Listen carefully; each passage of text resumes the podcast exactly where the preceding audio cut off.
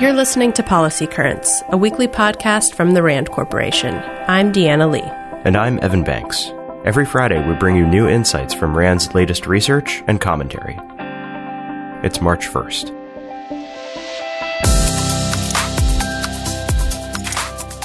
Younger Americans are much more likely to have been arrested than those born in previous decades, according to a new RAND study. In fact, people between ages 26 and 35 were 3.6 times more likely to have been arrested during their youth compared to those who were at least 66 years old.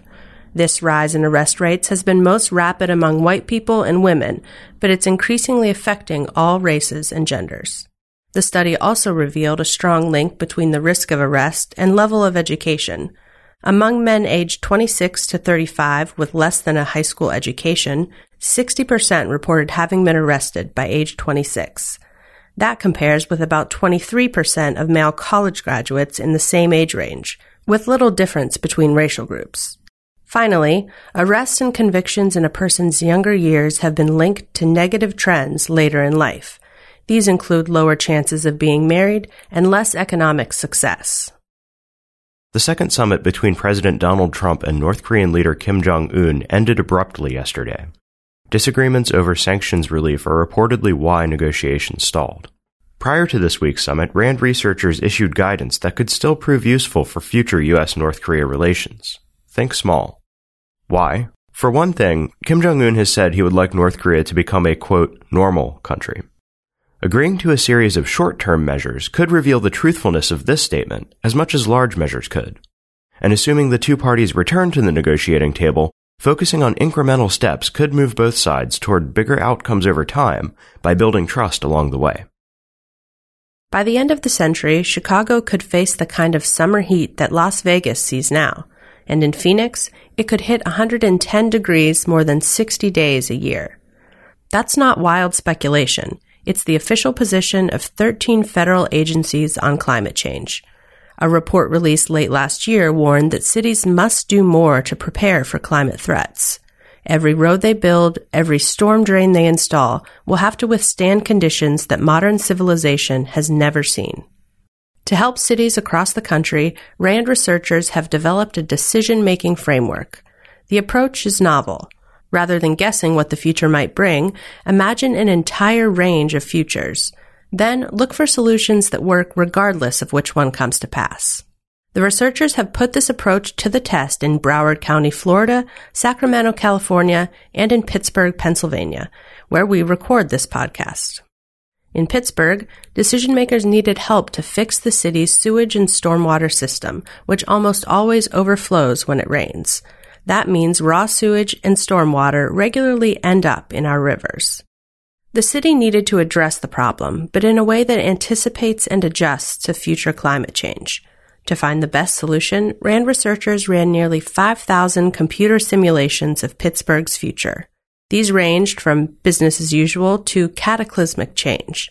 In the end, expanding the water treatment plant turned out to be the most effective solution under most scenarios but they found that green infrastructure was increasingly effective and cost effective as the climate changed and the system had to handle more rainfall. So that will also be a part of the city's response. Our researchers hope to make this framework a national norm for thinking through the uncertainties of climate change and set a new standard for urban planning. Iranian Foreign Minister Mohammad Javad Zarif announced this week that he would step down from his post. Soon thereafter, President Hassan Rouhani rejected the resignation. It's unclear what will happen next, but one thing is certain, says RAND's Ariane Tabatabai.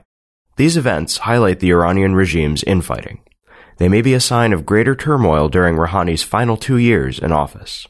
If Zarif does end up leaving, his departure may give hardliners in Tehran one of their first major victories following the U.S. withdrawal from the Iran nuclear deal state media has been touting Russia's alleged hypersonic missile capabilities this week. According to a 2017 RAND report, proliferation of these weapons would be highly destabilizing.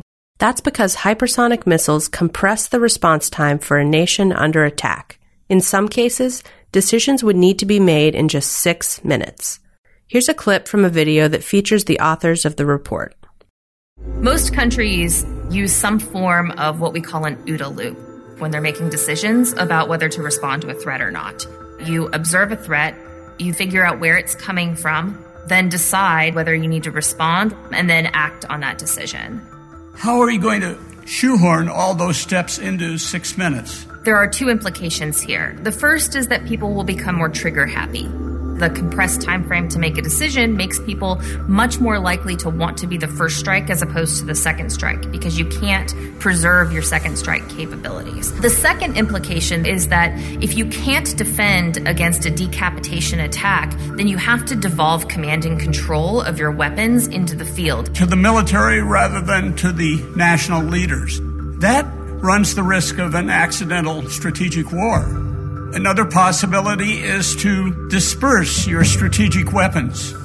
That runs the risk of the weapons being seized by terrorists. Another possibility is to go to a strategic doctrine called launch on warning. And finally, you can just decide in a crisis that there is going to be a full scale strategic conflict and you strike first. None of these options is very good.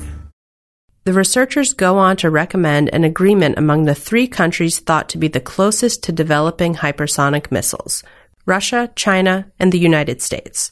This deal would ensure that these nations do not export hypersonic weapons systems or components to others, thus preventing proliferation.